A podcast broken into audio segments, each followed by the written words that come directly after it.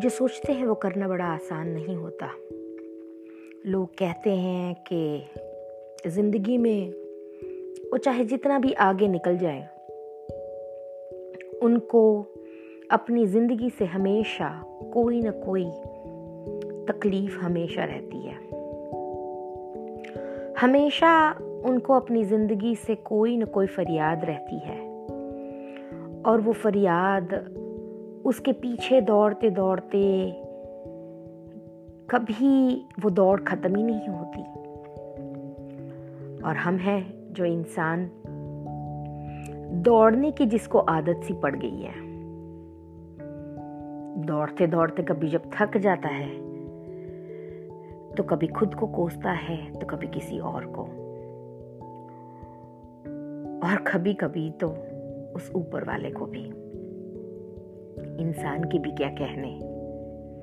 दौड़ना उसे हमेशा अच्छा लगता है। पर दौड़ते दौड़ते लगने वाली थकान उसको कभी पसंद नहीं आती। उसे हर एक चीज़ चाहिए अपनी मुट्ठी में। पर वो मुट्ठी किसी के लिए खोलना उसे पसंद नहीं।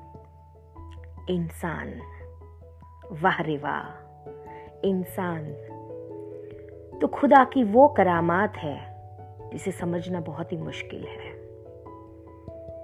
तो खुदा की वो करामात है, जिसको परखना नामुमकिन है।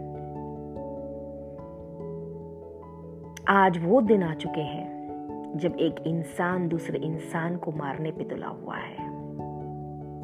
न जाने कौन सी रेस के पीछे। आज वो दिन आ चुका है कि पहले लोग जानवरों से डरते थे।